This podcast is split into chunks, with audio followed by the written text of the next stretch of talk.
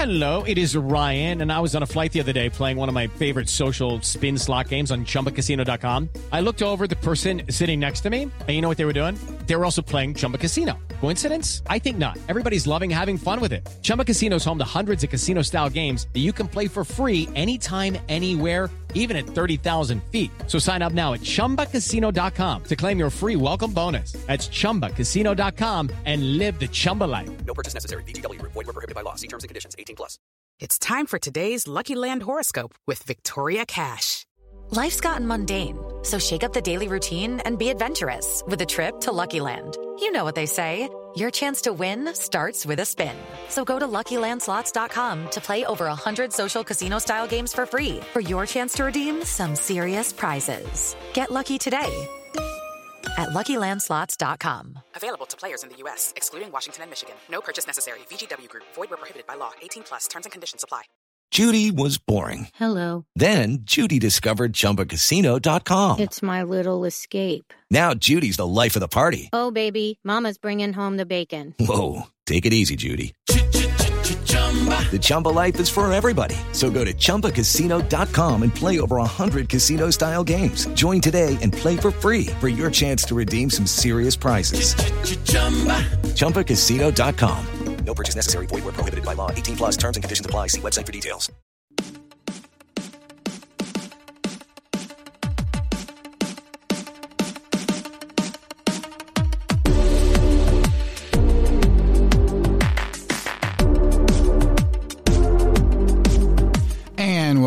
Rock Chalk Podcast. I'm your host, Andy Mitts. Today, we are continuing our season previews for all of the Big 12 opponents for, for football this year.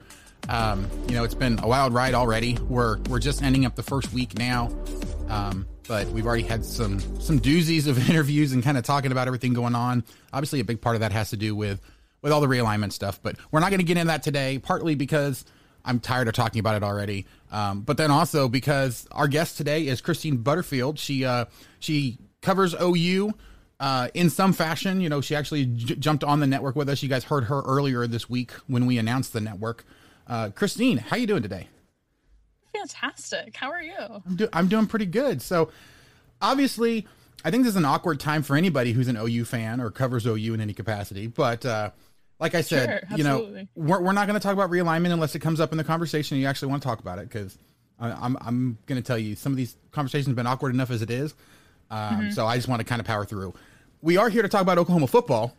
Obviously, it was a very successful season for them last year, like it is most years. You know, they, they won the conference again, had a whole bunch of people drafted. Um, You really, say that about Kansas basketball too. You know, very good season for them. well, yeah, yeah, yeah. Not a lot of people drafted this year, but oh well. That's that, No. you know that happens okay, though. sometimes. But um, but no. Um, so so this this Oklahoma football team though, like, kind of, I, I guess I'm not really usually sure about who comes and goes with this team, partly because I don't really pay too much attention to it. I just know that they're pretty damn good. So, um, who who did Oklahoma lose this season uh, that you think you know were were key contributors that might be difficult to replace, and who is going to be stepping up to replace them? So they did lose Creed Humphreys, which I think is a huge loss because he was their starting center for years. You know, he was the guy who was controlling the offensive line and was really the biggest leader for their team last season. And when you're talking about the number one guy protecting your quarterback, that's obviously a big relationship that you're losing between Spencer Rattler and such a you know poised and veteran center. So they're going to add freshman Andrew Raym at center. I think he should be good under, you know, Bo Bedenbaugh, all that stuff. So it should be okay. But they also lose right tackle Adrian Ealy. Again, they're adding two transfers though in Robert Congel and then in Wanya Morris. So they are adding a few people back that are going to kind of help that solidify the offensive line. And so it's not as big of a loss, but still, I think anytime you lose that big of a center, it's going to kind of show a little bit in the non conference schedule. Kind of moving on to the defense, though, they lost Ronnie Perkins and John Michael Terry, who were huge in the defensive line. They were just big monsters that you did not want to mess with. But that being said, they have this really powerful three there with Isaiah Thomas, Nick Bonitto, and Perrion Winfrey. So even though they lost two huge guys in that area, they have such an incredible trio moving up in there. So I don't know if it's really going to be that big of a detriment to them. And then they're also returning Caleb Kelly, who's going to be big in the linebackers. And then in defensive backs, they lost Trey Brown and Trey Norwood, who they were pretty strong in that, but they have three starters coming back. And I really think that people are underestimating Woodi Washington. Um, I'm pretty sure Nick Bonitto even talked about that at Big 12 Media Day. He said that he thought that enough people, like not enough people were talking about him, not enough people knew what he's capable of, and he's really taken strides in this spring. And so I think he's going to be big for Oklahoma moving forward.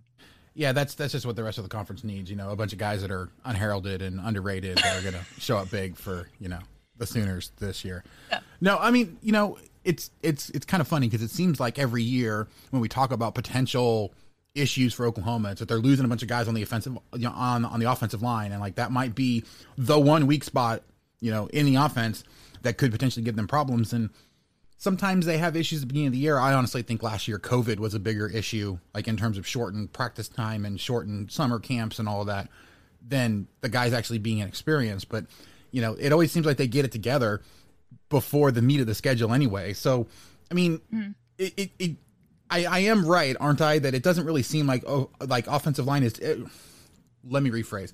Offensive line probably looks like the weakest unit on the offense just because of all the turnover. But I, I don't think, and I think you agree with me. It does. I don't think it's going to be an issue for Oklahoma this year, is it? Mm, I don't really think so either. You know, their offensive line coach is such a seasoned guy. He always gets them whipped into shape by about, I want to say the fourth, possibly fifth game if it's, you know, really bad turnover period. But I just really am going to be interested to see how Andrew handles that center's position after following Creed Humphreys. You know, that dude knew what to do. He knew where to direct his teammates and he knew how to protect the quarterback end. So just that alone, I think is going to be kind of the key for this offensive line. Although we've seen in the past where they just get their chemistry together like that. You can see in the first couple games where it's looking iffy, there's a lot of gaps and it's not looking right. But then when you look towards the middle of the season and like you said, when they get in the meat of their schedule, they start to come together. So um, Oklahoma fans shouldn't be too worried about that. I don't think. Yeah, I mean, really, I think the only thing Oklahoma fans need to be worried about is they're playing K State early in the year again, because that seems to be like the one game that they had problems with early in the year. But right. we'll get there because I, have got some some thoughts about the way that the schedule is put together for them. But sure, I, yeah. I, do I do wonder though. I mean, Spencer Rattler coming back for another year. This is going to be the first time that Oklahoma's had the same quarterback year over year in quite a while. Um, mm-hmm. Like, are, are you expecting him to? Build on that year last year and be even better, or do you think it's a lot more dependent on the guys that he gets around him? Like, I'm not sure if last year the struggles that they did have were on Rattler or on just the cohesion of the entire offense. Yeah, you know, I don't. I think it's a little bit of both concerning last season, I don't think they had enough time to really gel together as an offense. And a lot of that comes into timing different routes, that comes into timing the speed of the ball which you pass, it goes in both ways. But I think a lot of that too is that Spencer Rattler kind of underestimated how big of a jump it was going from high school to college. We've seen him be really confident. He was in QB1 and you know he was talking about how ready he was and you know kind of talking up a big game and I were I I will always remember him getting taken out of that game in Texas and having to sit out for a drive or two and um, then coming back he seemed refreshed and he seemed like he was ready at that point. We've seen him kind of go through that growing period, go through the growing pains of making that transition into college. And I think this season we're going to see him look even more consistent. And with the time that he's gotten back with this offense and kind of moving forward with their really deep wide receiving core, I think you're going to see him kind of go on to a whole nother level. Yeah, I mean, kind of talking though about you know who it is and, and with that wide receiving core, like I do think that that Oklahoma is one of the few teams that has such great quarterback play, but also consistently has other good skill positions. So, really, I guess who who is it there in the wide receiver core? Do they have a lot of guys that are returning? Do they have a lot of uh, new guys that you're expected to actually take a leap forward? Like, who, who is the either the breakout guy or the standout guy that you think is going to be coming from the wide receivers this year? It's going to be a toss up between Marvin Mims and Theo Wease, but I really think that Marvin Mims is going to get that role because he just was incredible last season. He kind of had that speed that Hollywood Brown had, that CeeDee Lamb had. Um, he didn't get enough looks though because they were kind of testing out a lot of different wide receivers. They were sharing the ball a lot, so I don't think he got the amount of you know catches that someone that was as seasoned as CeeDee Lamb or someone as seasoned as Hollywood Brown would get. But I think this year he's probably going to be their go-to guy. Theo Wease showed a lot of promise last season, so he's projected to also, you know, be a starting uh, wide receiver for them. And then Austin Stogner at the tight end position, I think he's going to be really big for Oklahoma too. Just making sure that they keep that offense in a very, um, you know, just a very confusing way for other teams so that they don't know who they're constantly going to go to. You know, making sure that they switch the ball between Marvin Mims, Theo possibly Mario Williams, who's a true freshman, and then going back to Austin Stogner. Just keep switching it up to keep people guessing. So, but if I had to say who their go-to wide receiver was, it's going to be Marvin Mims for sure. Yeah, yeah. I mean, I, I think that makes a lot of sense to me. I mean, that's kind of the name that jumps out anyway, uh, the the one that you would remember. So, I, I was just really curious to see if there's anyone else that's kind of like lurking in, in the background there. But you you did bring up tight end because you know I do think if you're looking for a position that just doesn't jump out at you from this mm-hmm. Oklahoma offense, I think that's the one that you know it's not really really good. It's not really really bad. Like so, it, it doesn't seem to be necessarily too memorable. How much of a contribution are you expecting from the tight ends? Is that something that Oklahoma is planning to use a little bit more? Because it, it, it didn't seem like they were really trying to get a lot of contributions from from tight ends last year, and that might just be me not paying enough attention. You know, um, I mean, I think the last really great tight end they had was Mark Andrews, and you know he's in the NFL now doing great. I just remember him getting a lot of catches. Recently, I know that they've been going to Austin Stogner. He played really well last season, and sometimes Drake Stoops would be in there in the mix a little bit. Uh, but you're you're kind of right in the fact that I think Spencer Rattler kind of goes for either getting a quick look at the running back who's right next to him, whether that, I mean, this season it'll be Kennedy Brooks, but last season it was Rhamondre Stevenson, who is, you know, not with them anymore. Um, or he was going for just a really long pass, really down there, going going to Marvin Mims, going to Theo Wease, players like that, Charleston Rambo at the time, who they've also lost. So I do think that the tight end position was a tad overlooked last season, and I'm really hoping that he's worked on looking through his options better and, you know, like making sure he goes through all those routes. So hopefully you'll see the tight ends getting a little bit more action. So I'm not saying that it was not I guess specified in practice, but what I am saying is I think it was, you know, maybe not as utilized as it should have been. Yeah, well, I mean, it's also kind of though when you have as many options as Oklahoma does, I'm sure that there's going to be at least one that gets underutilized compared to what it probably should be in an ideal world. So, um, you know, I guess jumping over to another again because there's so many of them to talk about, the running backs for for Oklahoma. Um, I mean, who all is in the room? Like, who are you expecting to be the big contributors there? Again, there's just so many guys there. I think it's hard for for someone who's not following Oklahoma all the time to actually keep them all straight and figure out who's going to be the main contributor. Um, yeah. You know, it, it, seemed like they had a couple options last year, and I don't really know that any of them completely differentiated themselves, especially coming into this year. Yeah. Um, I, I mean, Rhamondre Stevenson was really their kind of their big bulldozer. He could get through anyone with his size. And for him to be as speedy as he was, for as big as he was, it was honestly incredible. Um, moving forward, though, they're getting Kennedy Brooks back, and he actually opted out of last season for COVID protocols. So I think he's coming back this season really refreshed and with a playing position like running backs. I kind of like to say it's like a car, you know, they all depreciate over time. So having Kennedy Brooks not kind of get that mileage last season, allowing Rhamondre Stevenson to kind of take the bulk of the work along with Seth McGowan, um, I think it really is going to help this season kind of keep that running back room fresh. So even if if Seth McGowan or if Kennedy Brooks start, they will probably be splitting carries kind of more similar to what we saw last season. And I think that's really going to help keep the offense running at a more efficient pace.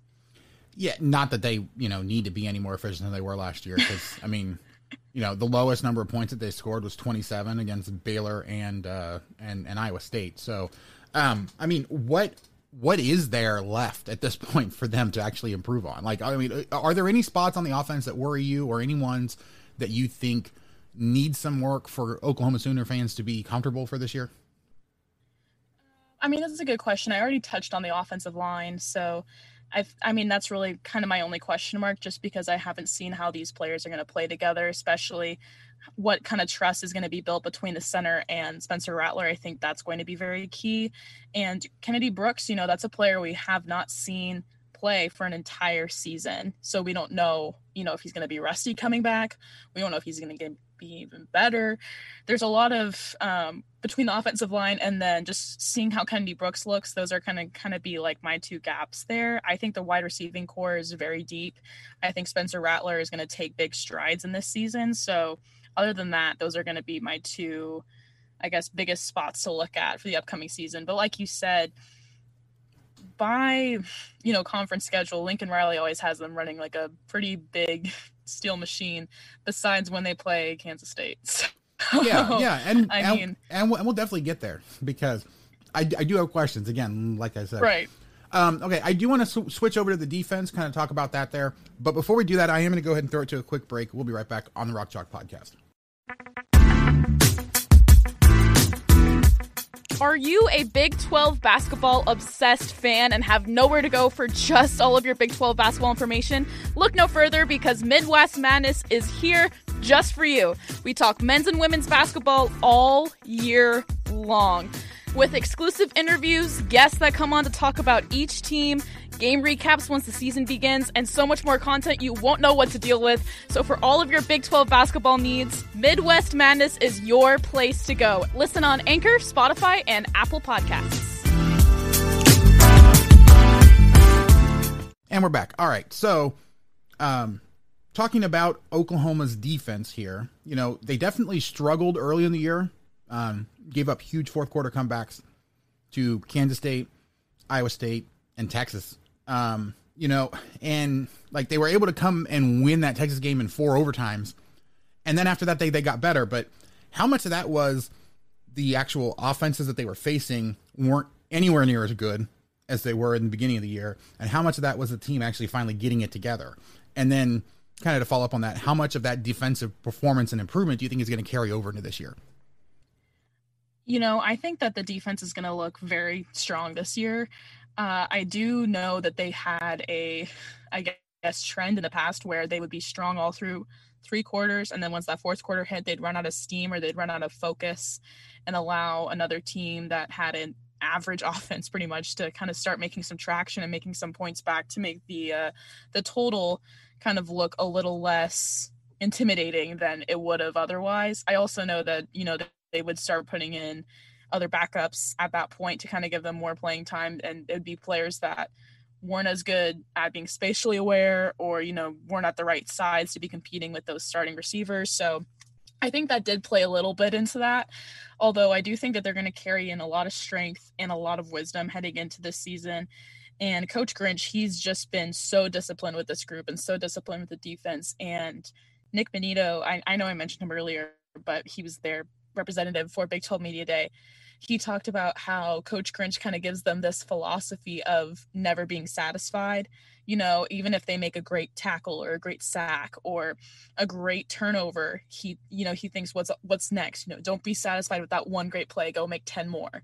So I think that's going to be the biggest key for Oklahoma's defense is never being satisfied, and that means never being satisfied until the game is completely over, so that they can, you know, keep that big uh, scoring gap heading into whatever game they're playing. So what you're saying is that they're going to run up the score a lot on people because that's what the defense wants them to do, right? Yeah, yeah. I, Yeah, I would assume yeah. that the defense's goal is just to be three and out every single time and allow the offense Which is to fair. take up as Like much that's time as they need. That, that's the way it should be. But you know, it doesn't make anyone else feel better that is getting a score run up on them. But um, yeah, no, Sorry. okay, no, no, it's, it's all right. I mean, again, you know, I say it, I say it all the time with other sports, ones where Kansas aren't, is not absolutely atrocious. Is like if you don't want to get blown out, don't let the other team blow you out. So like, I, Oklahoma definitely has nothing to apologize for. It's just going to suck for everybody else. So. Um, Yep. So, so I mean, I guess not much longer. LOL. well, oh boy, oh boy. Um, yeah. So, I guess in terms of this defense, though, individuals, because because you mentioned that they lost a few key players. Who who do you have that is either going to be like the next main guys that we're going to want to watch on defense this year. Um, well, actually, let's let's start there. Who, who are the main standouts going to be for this defensive team next year? Main standouts, I see Isaiah Thomas being really strong as a defensive lineman. I see Nick Bonitto, Perrion Winfrey, them kind of being that trio at the defensive line. I see them being very solid players for Oklahoma. I also see Brian Asamoah at linebacker making big plays, possibly DaShaun White. They've both they're both coming back from last season, and Caleb Kelly is also returning at that position. So those are three really strong players for Oklahoma that are all returning. Um, a player to look out for will be Key Lawrence. He's coming in from Tennessee at the defensive back position. So I don't know that much about him so far, but I'm going to be interested to see how he kind of works in Oklahoma's defense, honestly. And like I said, they did lose Trey Brown, they did lose Trey Norwood, but they are really gaining someone special in Woodi Washington. And he made some big plays in that Texas game.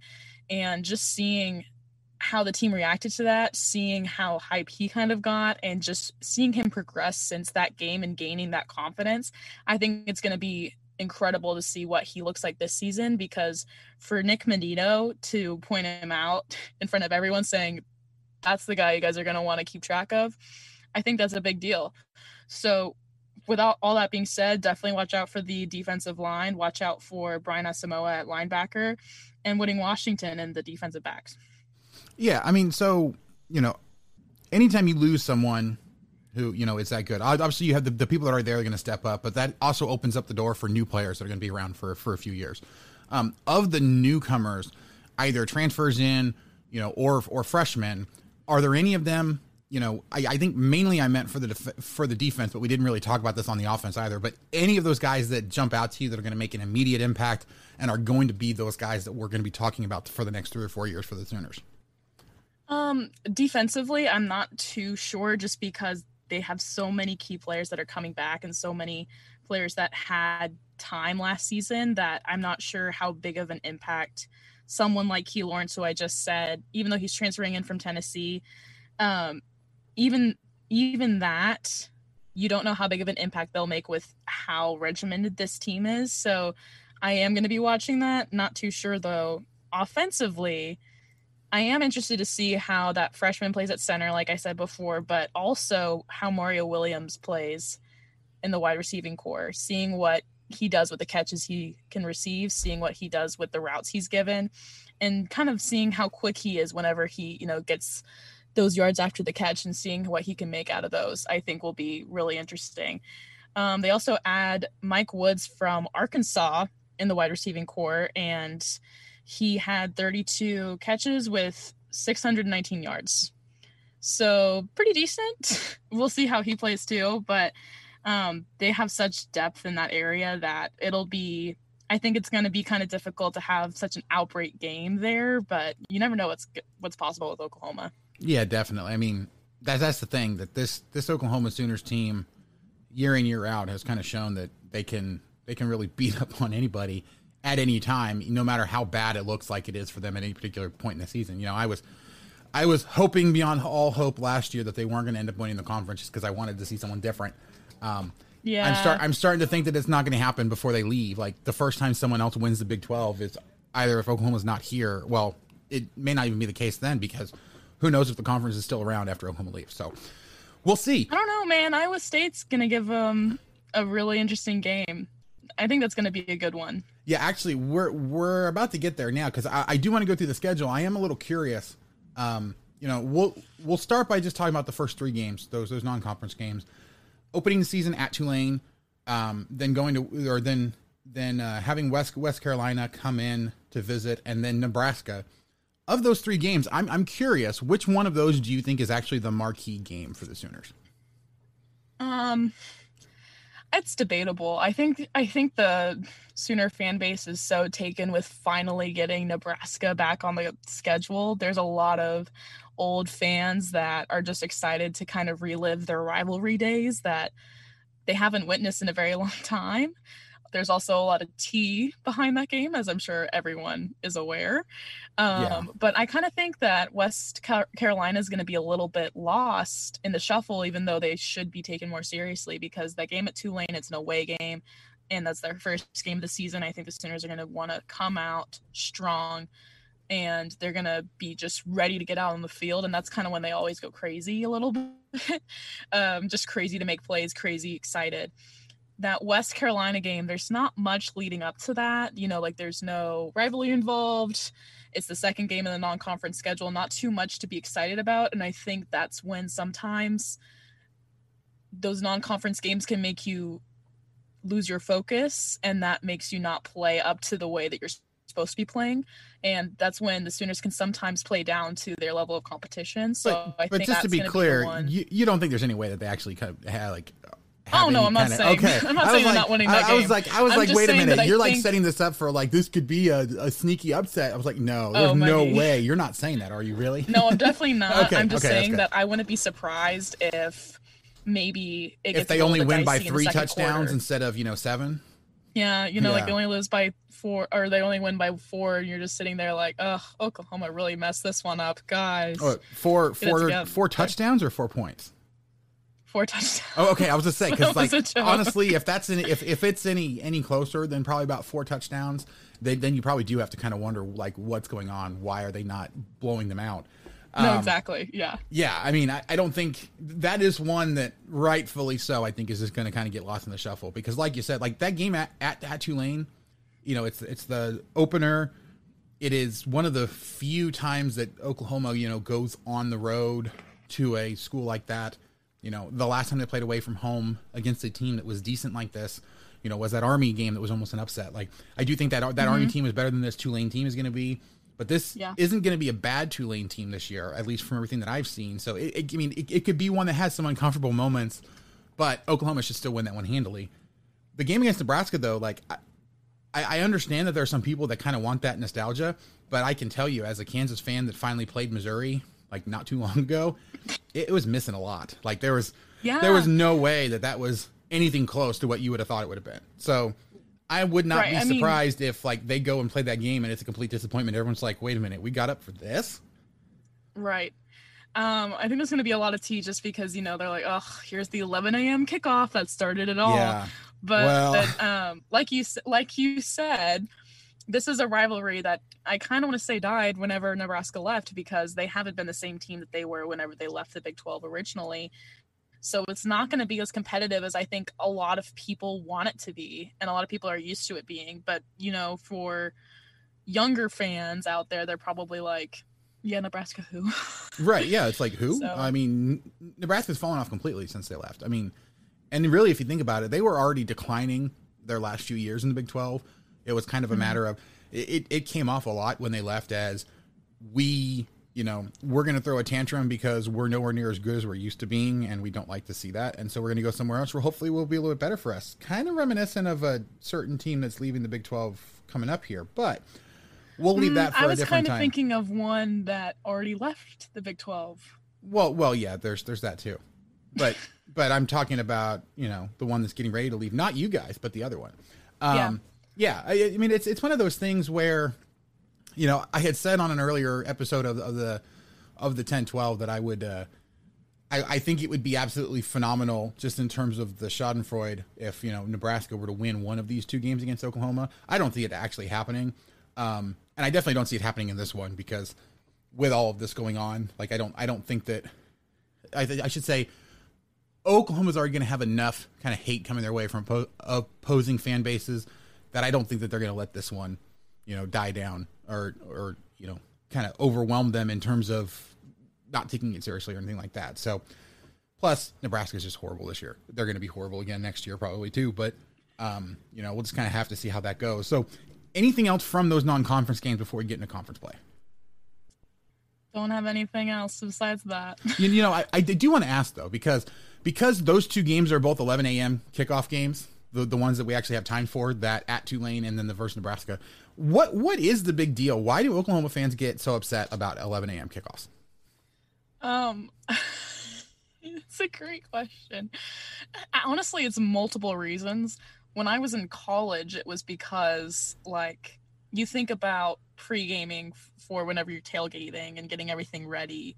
You're waking up at like 6 a.m. to start tailgating at the time that you would you Okay. would like start tailgating at for like a 2:30 p.m. game to have the same amount of time. You'd have to wake up at like six. Breakfast tailgates are great. Um, I don't want to hear that. Um, No, no, really, they are though. Uh, They're also a lot cheaper to tailgate for because the food to, for breakfast for a good breakfast tailgate doesn't cost nearly as much as a good you know no, nighttime no, tailgate. you love.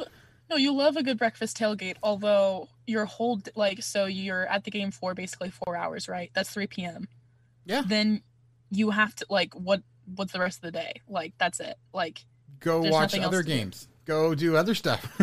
no, Well, yes, there's other games to watch. My point is, sorry, I should have said this from the beginning. Economically, you get a lot more money out of a 2:30 kickoff or a 6 slash 7 p.m. kickoff because you have people coming way before the game, and then you have them coming right afterward too. That 11 a.m. kickoff gives them a a really small window because not a lot of people want to wake up that early to come to wherever you are on the campus to you know spend their money on drinks on food on whatever and then also whenever the game's over they're just tired and want to go home and then they're eating dinner at their house instead of spending it back on campus corner wherever they're going. Okay, and then you that also makes think a lot of a more recruiting sense.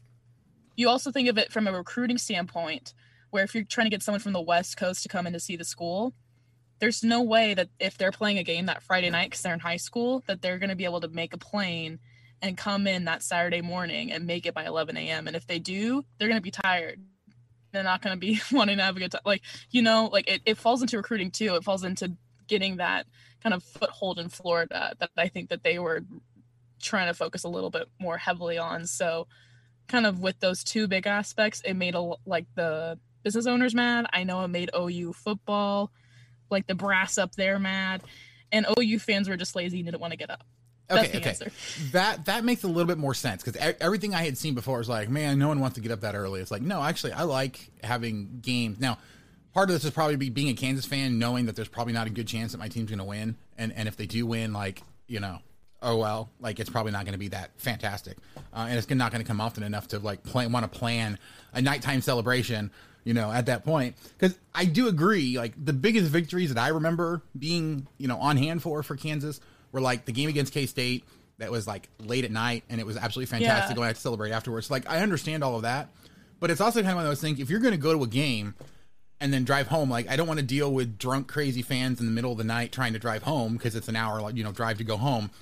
Sure. I also didn't necessarily think that like 11 a.m. kickoffs were necessarily that bad. I do stuff earlier in the day anyway than most people, so I figured that was probably a personal preference. But I, you know, I, I do agree though because we're on Fox most of the time. Like it makes the most sense for Fox to counter program, you know, the the other the other networks and like you know, if if you're Oklahoma and you're wanting to get on national television so people can see you, would you rather be competing with all the SEC schools that are all on at like six o'clock at night, or kind of own that eleven o'clock time where you're the big game that's on that everyone's going to want to tune into?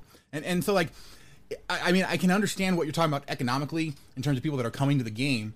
But if we're talking about TV windows, I think it makes the most sense, and, and Oklahoma is going to get you know the most eyeballs if they're there at that particular time. And and you know to be honest, going to the SEC, I don't know that Oklahoma is going to be able to get out of that window necessarily because there's going to be so many big games that unless they're playing Texas, which that game is usually you know early anyway because it's at the state fair, um, you know, or unless they're playing like an Alabama or a Georgia, most of the other games they play in the, in the SEC are probably going to have a lot of similar competition and get slotted them a lot earlier than they're used to, or I, I guess also- where they're used to right now.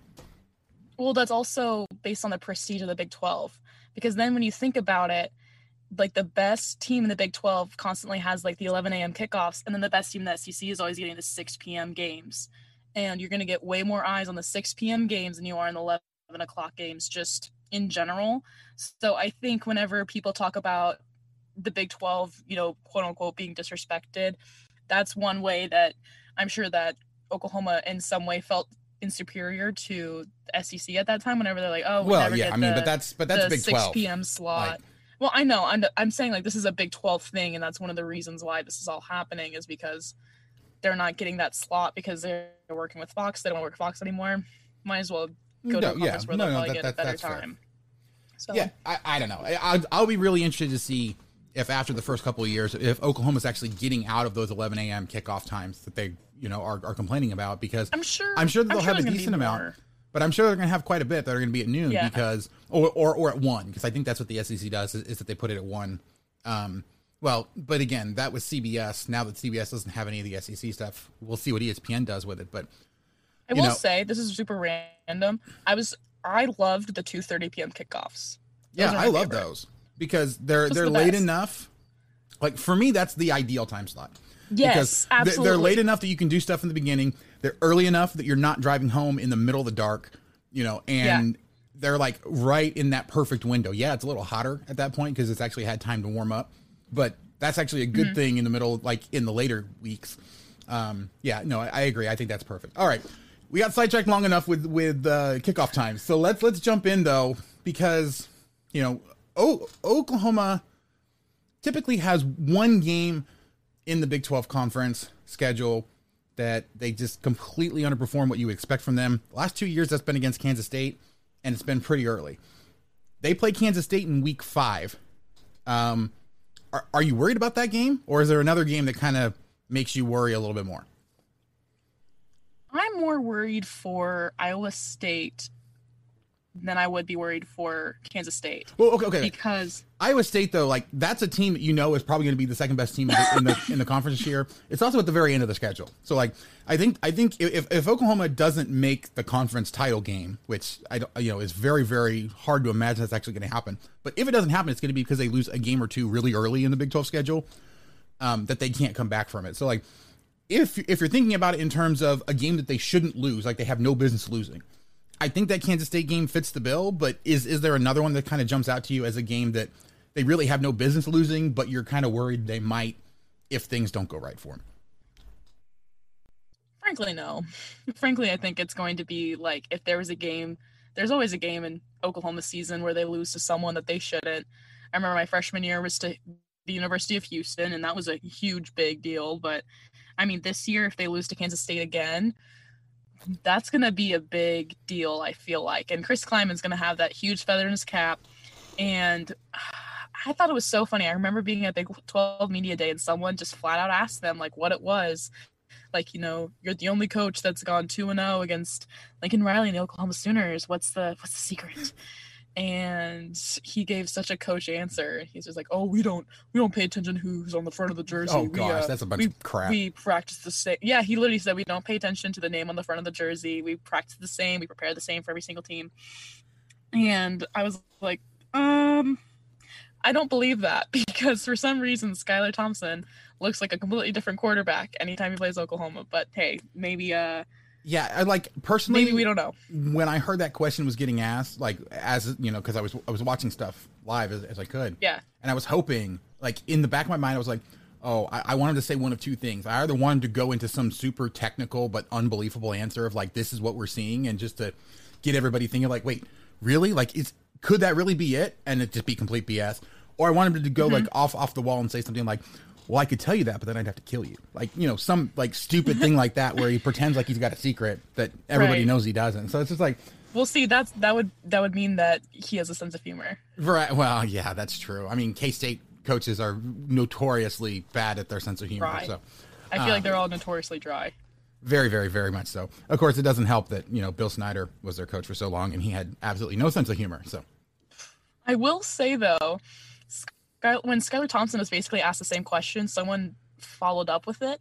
And at first, he gave the coach the same coach answer that Chris Klieman gave. So I'm sure he was coached on what to say. of course, But in the follow up, he said that he felt like their preparation last season fr from game to game was inconsistent and that he felt like it was more on a roller coaster and that this season they really need to work on, you know, being more consistent in their preparation. So I'm like, oh, so you're admitting now that you guys over prepared for Oklahoma and then it declined whenever you played someone like maybe Texas Tech or maybe uh I don't know West Virginia well, where it there It wasn't as probably didn't- stakes when you played them. it probably didn't help that Skylar Thompson got injured last year too. It's I mean that was oh no, a lot of stuff. Yeah, I, yeah, fell off, right. but- but, I mean that's what he felt like.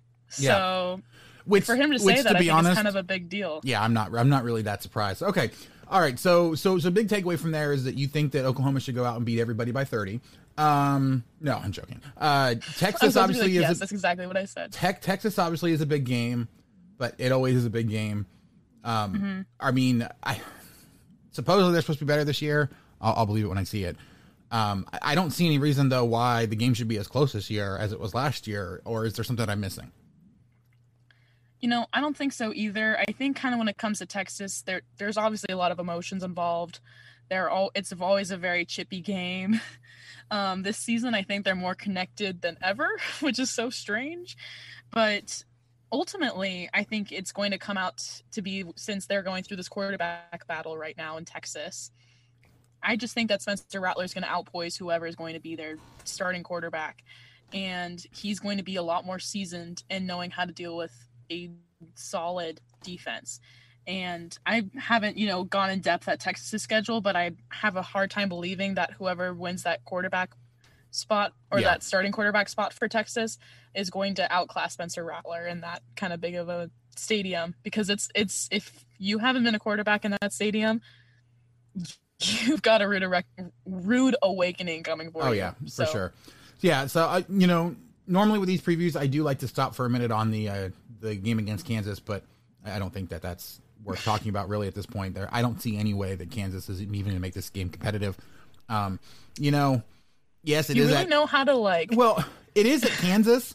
Like the last time they played at Kansas, Kansas actually it was competitive for the first half, and then Kansas made a huge boneheaded play to turn it over, like right on the seven yard line or something, and Oklahoma just never looked back. But I just don't. Yeah, I just don't think that there's enough here. Maybe next year when you know Leipold's in the second year, assuming we all we all get to play in the Big Twelve next year. Um, you know, which is, is going to be a question I'll ask you here in just a few minutes. But um, you know, I, I just I, I don't think that there's any way that this game is even going to be interesting to talk about at this point. Though there'll be plenty to talk about when we actually get to the game because I'm sure we'll find something to you know some sort of interesting angle for this. But looking at it from here, like this doesn't even look like it's worth really spending even the time that we just spent on it. So, uh, really, the only other two games that, that are interesting to me on this schedule, and definitely let me know if, if you have another one that you want to talk about. But it's that that that final stretch, you know, going or playing Iowa State at home, then Bedlam game at Oklahoma State at the end of the year. Are you wor- like you did mention how you're worried about that Iowa State game potentially just because Iowa State is, you know, I think easily the second best team in the conference this year. But I'm actually more interested in that Oklahoma State game. You know, o- Oklahoma State has not had very, very good luck at all in this Bedlam game. I mean, do you do you think that they're like? I, I think this is probably going to be their best opportunity to get one before theoretically the game doesn't happen anymore. Um, at, at least for a little while. Are you worried about that particular game? Like potentially about what could happen there at the end of the year? I think the only reason a Sooner fan would have to be worried about that game is if Oklahoma supposedly over prepares for Iowa State because of how high they're ranked and how many players they have coming back and how strong of a offensive unit and defensive unit Iowa State is looking like they're going to be this season. And if they over prepare for them and then kind of lose sight of the end of the goal against Oklahoma State, that's where I think you should be worried. Other than that, I don't know how how close of a game it would be against Oklahoma State based on I mean, I know that uh, Mike Gundy said that Spencer Sanders has quote improved more in the past two months than he has in the past two years. I'll believe That's it when I see it. Not necessarily saying much, but Yeah, I'm really just like I don't know exactly what that's saying. Uh, so I'll believe it when I see it. I think LD Brown is going to be a big running back for them. I'm they're returning seven of eight defensive linemen, but their linebacker unit is looking like it's going to decline a little bit. So I think you're going to see the wide receiving core just kind of go off a little bit and be able to get some or make up some yards there if it's becoming a close game.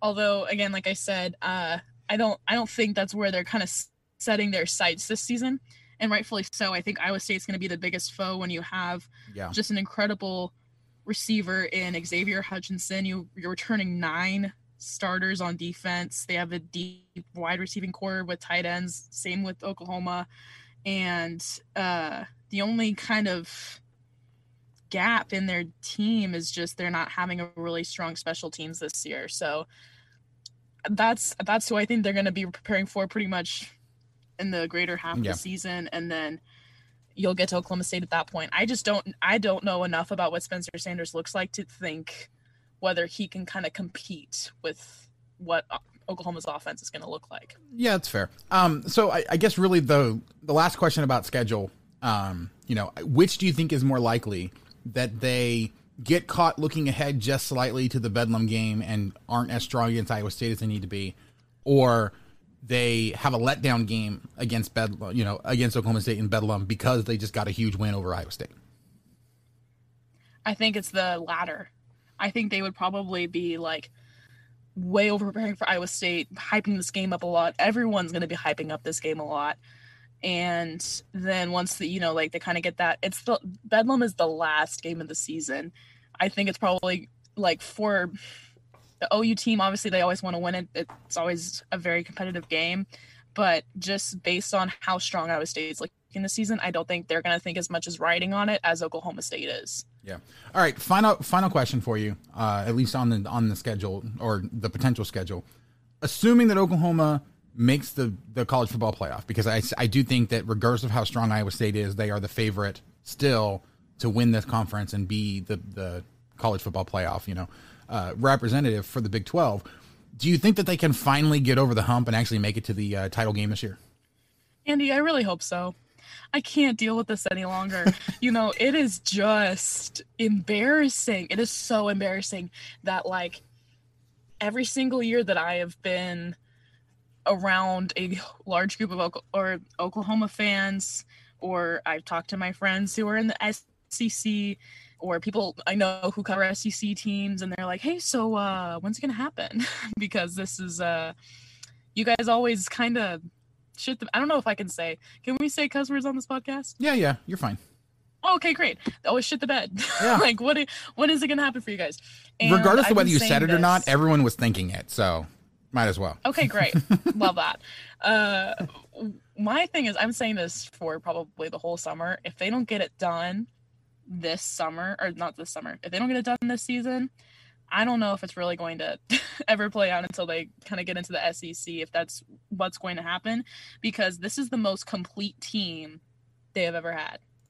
Yeah, and, you know, you know, I, I was going to say all they need to do is just you know hope that they get to play Clemson and avoid an SEC team in the playoff. But when I went back and looked, like the one time they played Clemson in a semifinal, they also lost that game against Clemson. So they really just need to not play. Like they need to get the number two seed and avoid an SEC team. Like that sounds like that's yeah. what it needs to happen. I mean, yeah, it's unfortunate just that. I mean, I'm not. I'm not gonna say it's unfortunate, but they've always landed in that four spot, and it's really, really difficult for whoever gets that number four spot to beat that number one seed and then go on to the playoffs. Usually, whoever's in that two or three, like the who's ever ranked number two, number three, has a better chance of being upset versus the other. So right. because well, Oklahoma's yeah. always going against, I would say the yeah, one the one time they were able to get in that game, it was that two overtime thriller against Georgia. Unfortunately, um, please don't make me cry. Well, you know what? Hey, I root for Oklahoma every time that they actually make it to the playoff. Um, so I, I'm just dis- I'm just as disappointed with those performances as you are. I just don't happen to root for Oklahoma the rest of the year. So, um, all right, final final question for you. This is actually the final question. Um, okay. How long? Like well, no, no. So, so, so the last ones were like the final questions about like the regular schedule and then potential games for the for them this year. This Andy, is you're good. Yeah, no, no, I know, I know. Um, how much longer do you actually think that Oklahoma and Texas play in the Big 12? Like I've heard all kinds of like this is going to be the only realignment question I'm actually going to ask you is like do you think that this is the last year or do you think that they're going to have to hang around for at least another couple years to avoid paying gigantic buyouts? I foresee them going to the SEC either next season or the season after that. I don't see them being in the Big 12 for more than two years. Yeah, I mean, I think that that's perfectly fair. Um, I'm curious whether that's going to be that they're paying huge buyout to get out because the rest of the Big 12 hasn't figured out what they're going to do at that point yet, or if the entire conference falls apart and then they just get to go scot free. I, I, I am kind of ambivalent as to which one happens, just because yeah, I wouldn't mind getting a nice big cash infusion from you guys as you're out the door. Um, but I also like if if Kansas gets an invite to the Big Ten, I know that they're, that they're not going to wait around. So no. we'll see. And personally, I think it would be kind of interesting to see them the ACC though. Yeah, I mean it would be all right, especially for basketball. I guess that would be. A... I think I'm going basically based off of basketball because the ACC in football is not as competitive, so I think that they could find kind of like a little spot in there. Yeah, I, I would be in. worried about long distance in terms of road trips. It's like I, I would be worried okay. about that, but it also yeah. would be would give them a, a, much clearer path back to football relevance, you know, there as opposed to the Big Ten because so. there's not a lot of bad Big Ten teams. Now, granted, you know, Lance Leipold is is definitely much more familiar with recruiting up in Big Ten territory, so that might give him a little bit of a benefit compared to going over the ACC. But I don't know. We'll have to see. We'll uh, we'll obviously talk about it here and kind of over with all the stuff that we're doing with the with the Big Twelve or with the 10-12 network. Um, you know, as all that stuff happens. But Christine, thank you so much for joining me tonight. Where can the people find your work online? They can find me on Twitter at CB on Sports. Uh, and also a part of the network as Midwest Madness podcast. I know that everyone is super into football right now, but there's some exciting interviews coming up soon, and we're going to be getting into all of the Big 12 basketball, which I thrive talking about, especially Kansas. Uh, shout out to all you Kansas fans. Um, yeah, I was just saying basketball like is a year-round sport here for KU fans, so I, I can guarantee you that that Kansas fans will be listening to that because uh, I I'm going to keep pushing it. So so we'll see. I, I wouldn't be surprised though if you know during the first two months of football season if most of your downloads come from the state of Kansas. So That'd be great. Yeah. Love you guys. All right. Well, Christine, thank, thank you so much for joining me. Thank you guys so much for listening. If you haven't already, please go out wherever you get your podcasts. There's Apple Podcasts, Spotify, Stitcher, any of the other million apps that are out there. Just search for Rock Chalk Podcast so you can subscribe and get every episode as soon as it comes out. If you can give us a rating and review, five stars, nice comments, would be absolutely great. Um, you know, if for whatever reason you can't do that, just let us know what it is we can, we can be doing better. We really do bring the podcast to you guys, get you all the information you need in, in as entertaining a way as possible. So if you ever have any comments, questions, suggestions, people you want to try to interview, anything like that, you can contact me by email at rockchalkpodcast at gmail.com or on Twitter at rockchalkpod. Now that we're on the Anchor platform, you can actually leave us a voicemail so we can get your voice on the show. Just go to anchor.fm slash rock dash chalk dash podcast slash message. And I promise that, that I'll get it on there as long as you're not being super inappropriate. So um, but that is going to do it for us tonight. Christine, again, thank you so much for joining me. Thank you guys so much for listening, and we will catch you guys next time on the Rock Chalk Podcast.